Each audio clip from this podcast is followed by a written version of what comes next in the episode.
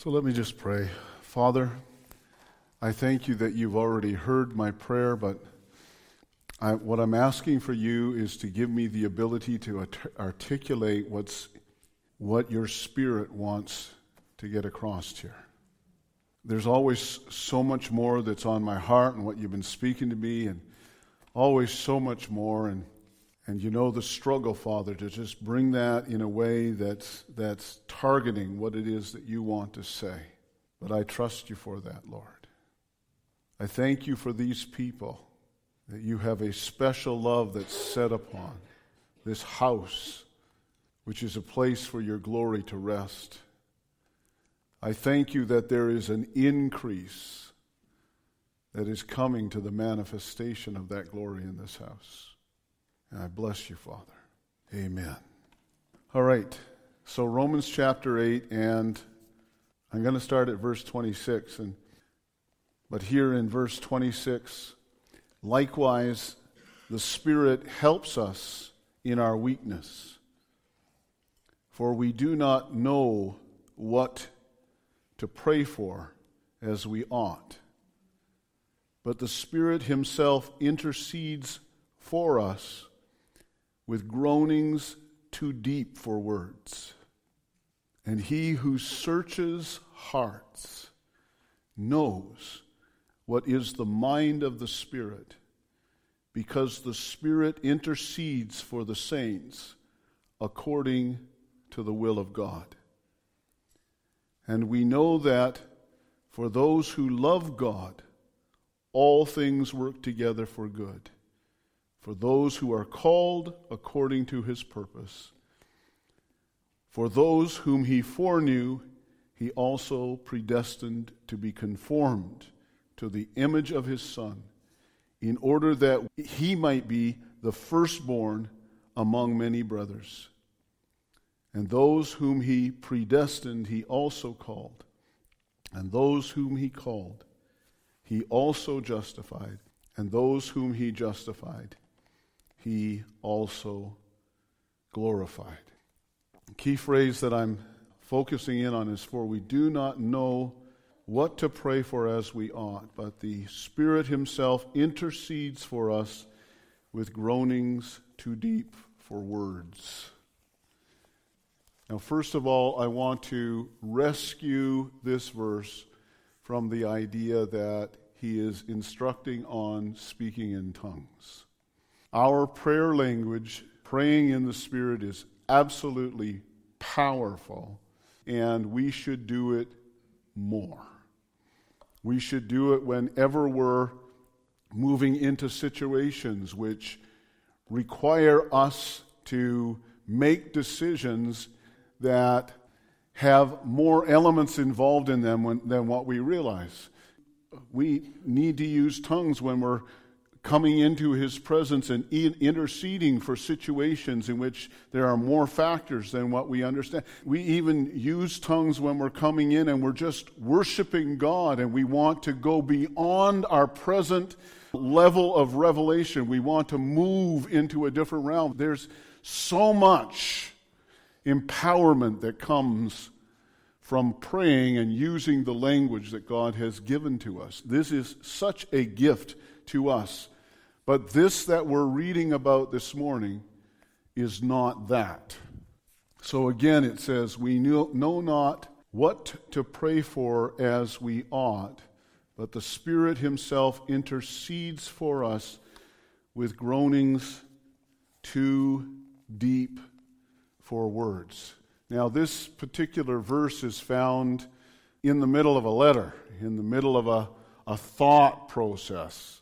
And so we probably need to move backwards to go ahead, which is my dilemma. How far backwards and how much detail in moving backwards to go forwards.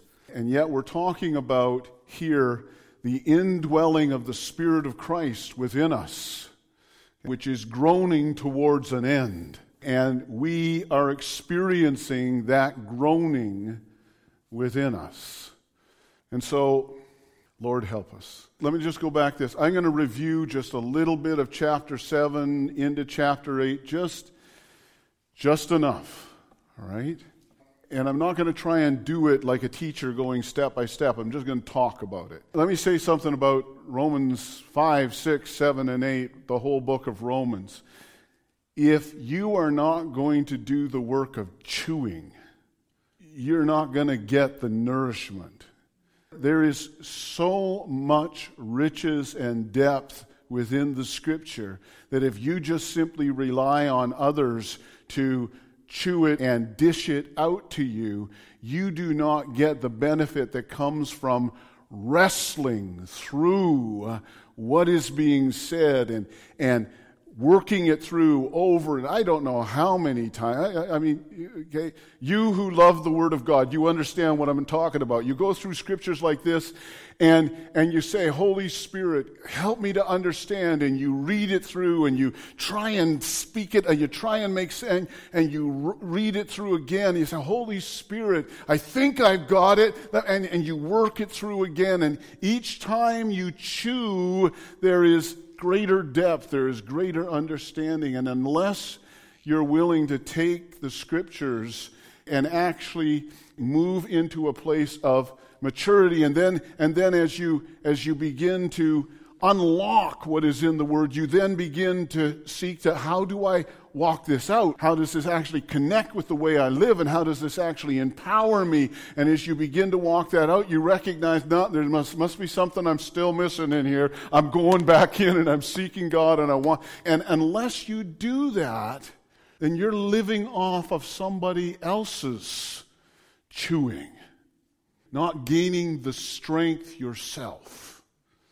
You have to do that. And some of you are living on what you chewed years ago. But your teeth are losing strength because presently you're not chewing. So I believe in those who chew upon the Word of God. All right? But let me just take you through because I'm going to have to, to get where it is that I'm going, I have to work this just a little bit. For anybody whose heart becomes awakened to the law of God, and so with their mind they agree with the, the righteous standards of the law. And even with their heart, they delight in those standards.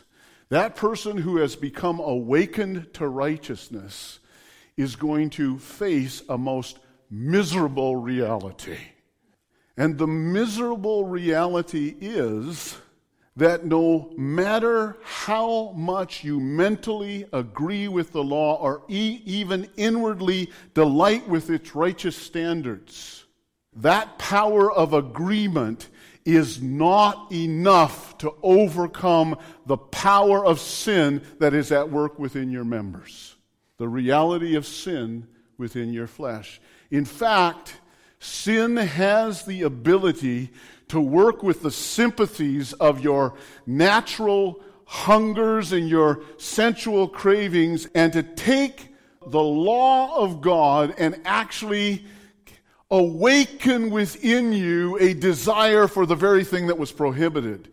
That's its power. It actually has the ability to feed on the law, to excite within you the desire for the forbidden so that it gains somehow a sympathy of your will. And even though you say, I'm not going to do that, you end up somehow doing it. And even though you say, I know this is right to do, you don't end up doing it because sin has the power to twist even the law and bring you to a place of surrender to sin so that when it all works out, you're faced with this miserable reality that you are a slave to sin.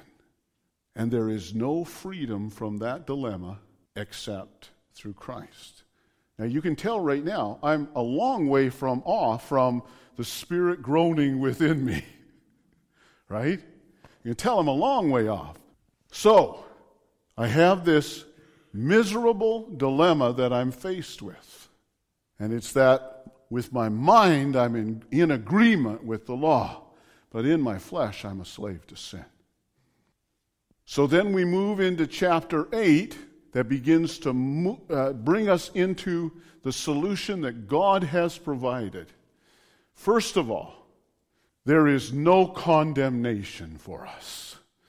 And the reason be- uh, for that is that God sent his Son in the likeness of our sinful flesh, but who lived a sinless life and then presented himself on the cross, which we celebrated this morning, presented his body to take the judgment our sinful flesh deserved, so that in that suffering, in that curse of crucifixion, and in that death, the condemnation regarding sin in our flesh was fully exacted upon Christ. God did that so that you would have the freedom to experience transformation within your life.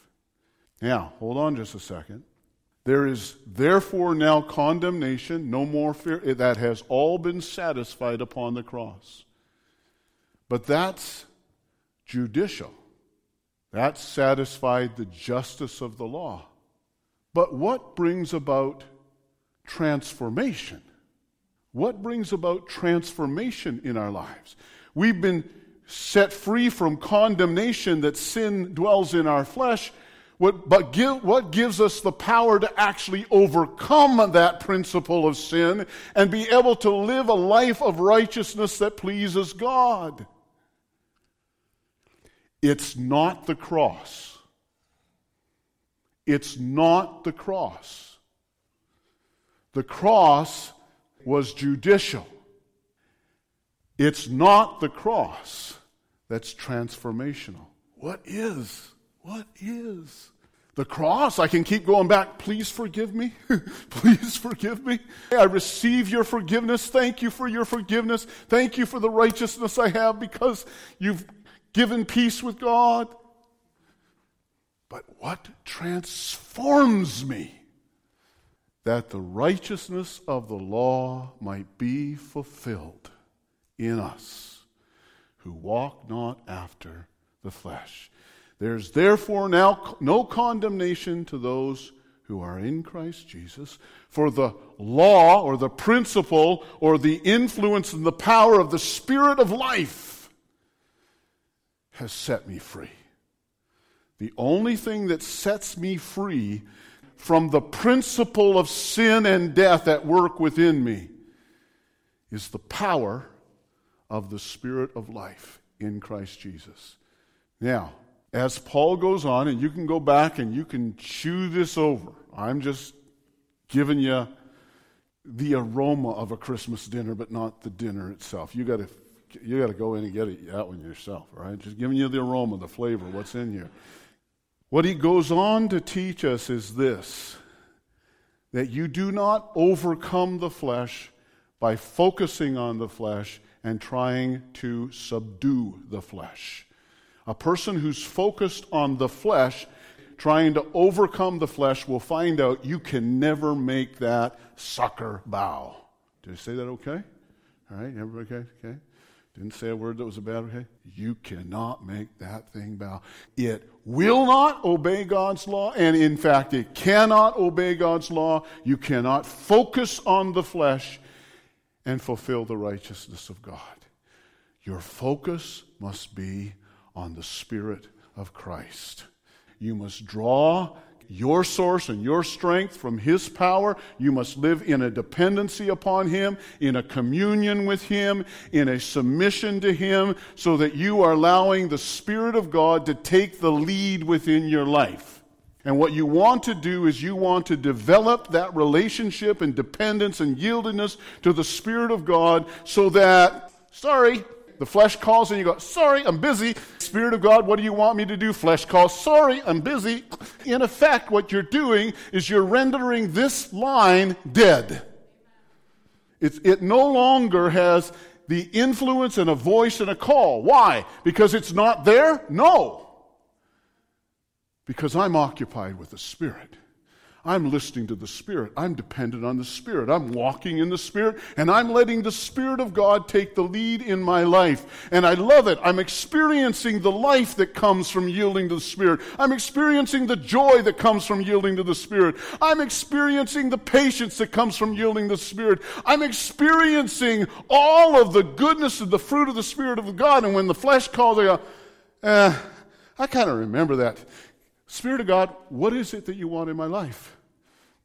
If you focus on the flesh, you start doing religious things to try and subdue the flesh. But if you focus on the Spirit, you just begin to respond to God, respond to His life. And it's not a matter of trying to do rules, it's a matter of living and becoming and transforming into who God has called us to be. That's this new life.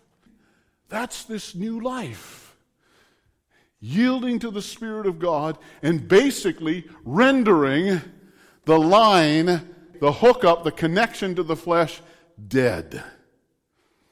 You render it inactive. It was crucified. The fact that it's there, any struggles we might have with it, cannot condemn us, has no power or authority over it, has no, cannot define us because it was crucified on the cross. I am no longer connected with that. It has been buried, I have been raised. But sin still dwells in this flesh. I don't overcome it by focusing on it. I focus on the Spirit. I yield to the Spirit. I draw from the Spirit. I let the Spirit of God take the lead within my life. And the more I allow, allow that to happen, the less and less the call of the flesh will have on you. In fact, you're not even dealing with the law. You're bearing fruit. Against such, there is no law. You're living a life that's bearing fruit that's beyond the whole concept of I'm trying to do rules. It's, it's a life that's bearing fruit unto God. Are you with me? Somewhat on track? All right. So, verse 12. So then, brothers, we are debtors not to the flesh to live according to the flesh, because if you're going to focus on that, you're going to die. But if by the Spirit you put to death the deeds of the flesh, and what that's talking about is focusing on the Spirit, yielding. If by that, doing that, focusing on the Spirit, you render the influence of the flesh dead. But if by the Spirit you put to death the deeds of the body, you will live. For all who are led by the Spirit are sons of God. Oh, hey, this is getting exciting here now. All who let the Spirit take the lead in their lives, like I'm talking about, they are the sons of God. Now, if you don't have the Spirit of Christ living in you, you're not actually a part of Christ. Those who are a part of Christ have the Spirit of God living inside of them. Hallelujah. For all who are led by the Spirit of sons of God, you did not receive the spirit of slavery to fall back into fear. The spirit that's come to live inside of you is a spirit of sonship, not a spirit of slavery. It's not a spirit that's focused on obey the rules or, or you'll be punished. Obey the rules or you'll be punished. Obey the rules or you'll be punished. So that you're brought back into a slavery of trying to obey the rules under fear of punishment. That's not the spirit that's come to live inside of you. The spirit of, that's come to live inside of you is a spirit of adoption. It's a spirit of adoption. It witnesses with your spirit that you are a child of God. And if you are a child of God, then you are an heir of His kingdom. And if you are an heir of His kingdom, then there is a process of transformation that is taking place in your life that is looking towards the day when you are going to step into the reality of ruling and reigning with Christ. It's a spirit of adoption. It's witnessing with you. It's testifying you. It's giving you that confidence. It's living in you as a guarantee of the resurrection from the dead. If the same spirit of, that raised Christ dead from the dead dwells in you, he's going to quicken your mortal body also by the same spirit living inside of you. So we have a spirit of adoption. And that spirit of adoption is drawing us into transformation, into becoming sons of God. It's ministering to us the love of our Father. He lavishes the love of God in our heart by His Spirit. It's pouring in the love of God. It's revealing to us the love of God, and it's drawing forth a cry from deep within our being Abba, Father. There is a longing in the heart of one who has the Spirit of Christ in him. There is a longing to be pleasing to our Heavenly Father. There is a longing to be free from everything that would corrupt. There is a longing to shine with the glory and the honor that we were created. There is a longing to walk in the fullness of his image and of his likeness. It's a longing within inside of you. Cries, Abba, Father. Let me just jump back to 16, though. The Spirit Himself bears witness with our spirit that we are children of God. And if children, then heirs, heirs of God and fellow heirs with Christ, provided we suffer with Him in order that we may be glorified with him. So he says the Spirit is witnessing with us that we are children of God. If we're children of God, we're heirs of a kingdom, we're co heirs with Christ. If we go through the process of suffering. Now, if you go back to Hebrews chapter 3 that we talked about before, and we'll get back to again, because I haven't left off on that, I just got detoured here today. But it says that Christ, that Christ Jesus came down and he became one of us. And he wasn't ashamed to be one of us.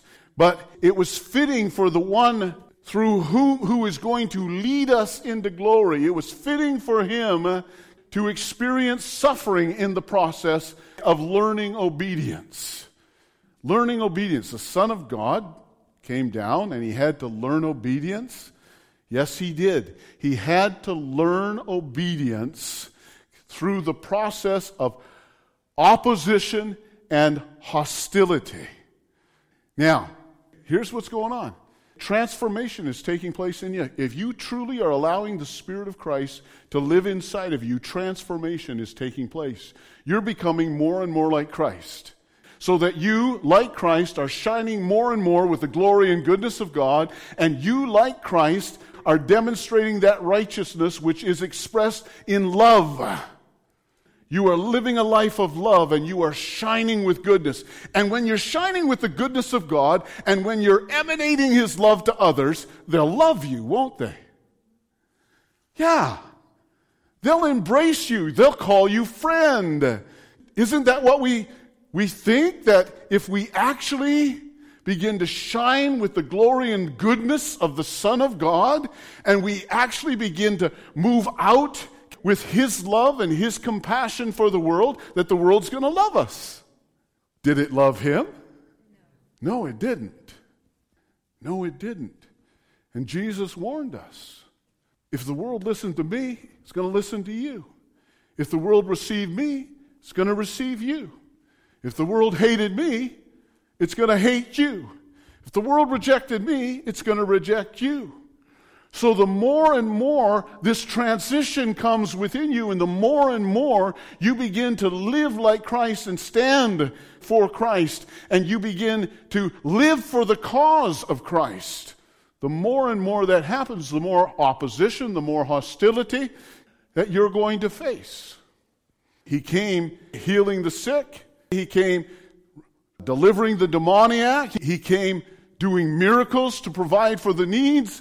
And they loved him and they were drawn to him. He began to speak and confront the issues within their life. He began to radiate the light of God's truth into their lives. He began to challenge what their motives were within their hearts. He began to challenge the religious leaders of his day. And all of a sudden, it didn't matter how much good, how many miracles, how many healings he did. All of a sudden, the tide began to turn towards him. So the Spirit of God comes to live inside of you, and he actually is the power of transformation. And you actually become, are becoming like him. And in that process, your heavenly Father is going to allow you to face hostility, to face opposition, to face difficulties. And while you're in that process, there's going to be a groaning, a groaning inside that says, I want to be free from this sinful flesh. I want to be free from it. A groaning inside of you because, because you were saved into hope. You were saved into hope. You were saved by faith in Christ, but you were saved into hope. And hope is not something that's here and now. Hope is something in the future.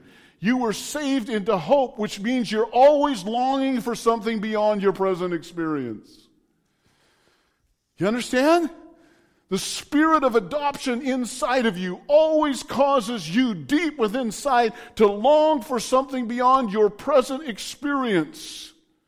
I'm longing to be more like you. I'm longing to be more yielded to you. I'm longing to be more free from the power of sin. I'm longing to be more consecrated to your purposes. I'm longing to be more active in your kingdom. I'm longing to be moving more in your power and your authority. I'm longing to be making more of a difference. I'm longing to be used to bring people to you. I'm longing I'm longing to see sickness and infirmity break in people's bodies. I'm longing to have an authority that brings the kingdom of God right here and right now.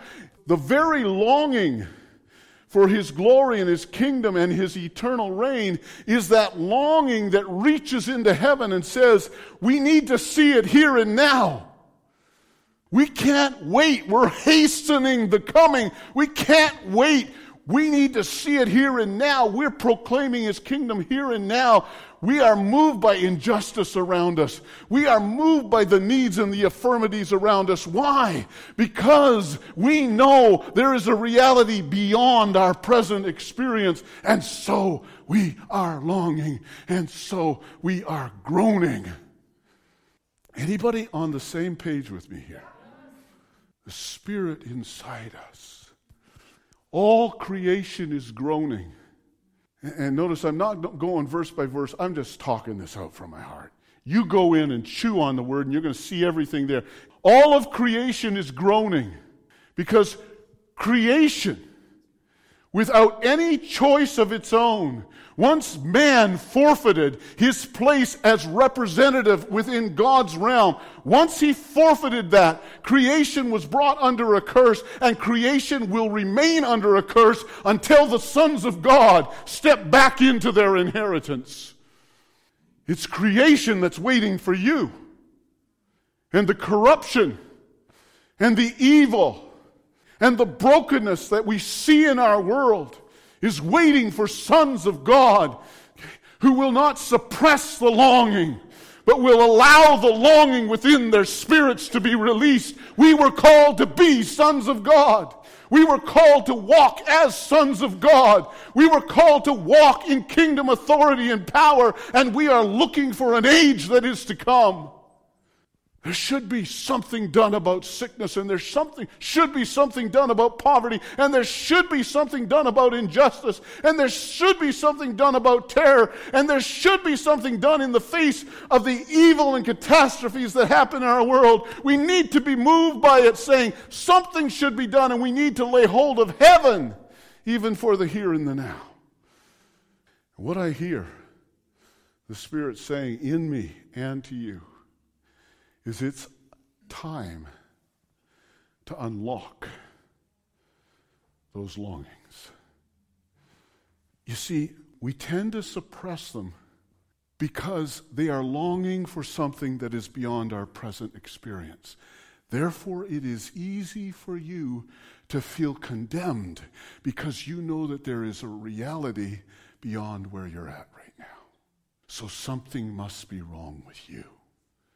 Well, that's probably true, but it's going to be changed. It's going to be transformed. But until we enter into that kingdom, we are always going to be longing for something that's beyond our present experience. We are always going to be longing for a transformation of life that is beyond the level that we are living in. We are always going to be longing for a, a, a, walking in an authority and a power that's beyond what we're, what we're living in. We're always going to be looking for a level of righteousness and holiness that's beyond what we're walking in. We're always going to be looking for an experience that's beyond. We're always going to be looking for divine interventions that's beyond what we're seeing right now. Always. Don't be condemned by that. And don't suppress it. The longing within you is what is reaching for the kingdom. And God wants us to be able to come before Him and without feeling like we have to put words to it, grieve and long and desire and in that place, sometimes just saying the name of Jesus, allow the longing to be released. Jesus, Jesus, Jesus. Just inviting the Holy Spirit, Holy Spirit, Holy Spirit, Holy Spirit, without having to put it into words. Let longing begin to rise. The Bible says this the Holy Spirit who's come inside of you, that is the very power that is working the transformation towards full sonship. That Spirit, that self same Spirit, will take those longings in you and nail them right to the Father's purpose and His plan and draw the Father's purpose and plan right into your life in the here and now. God wants to unlock the longings inside of our spirits. Can you hear this this morning? Hallelujah. Holy Spirit, Holy Spirit, Holy Spirit, Holy Spirit, Holy Spirit, Holy Spirit, precious, precious Holy Spirit, Holy Spirit. Holy Spirit, Holy Spirit. Thank you, Lord. Thank you, Lord. Some of the situations that you've found yourself in, both in the past and you find yourself in today, are actually designed to cause longing to stir up inside of you. I still hear Bill Johnson's voice on one of his CDs about healing. He, uh, and all he's going is, this is wrong. This is just wrong. This is wrong. And we've accepted it. This is wrong. Just a longing. A longing. Hallelujah. Hallelujah. Hallelujah. Father, I don't want to do an altar call. I don't want to do anything like that. I just want to leave your Holy Spirit brooding on the longings in people's hearts. I just want your spirit to come. I want those longings to become agitators within people. They begin to stir up passions. They begin to stir up convictions. They begin to stir up an intercession within their heart that is beyond what they even know how to express. Eye has not seen nor ear heard, neither has it entered into the heart of man the things that God has prepared for those that love him. But Holy Spirit, unlock this within us. Hallelujah. Hallelujah. Hallelujah. Would you stand with me? Hallelujah. I don't know why, not because I'm going to do anything special, any, any incantation. I just needed you to change your position.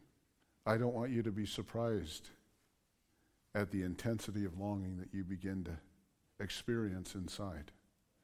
And in fact, Father, right now, I want to take authority over the spirit of fear that would try to come and cause us to hold down those longings, or any spirit of condemnation that would try and bring guilt because those longings are beyond our present experience.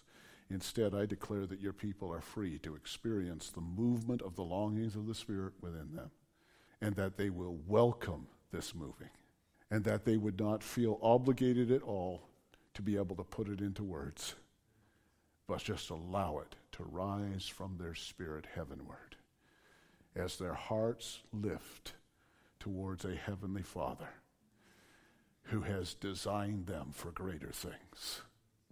bless your people because they're good people and you love them so much. Hallelujah. The Lord be with you this week. Hallelujah. Watch what He's going to do among us.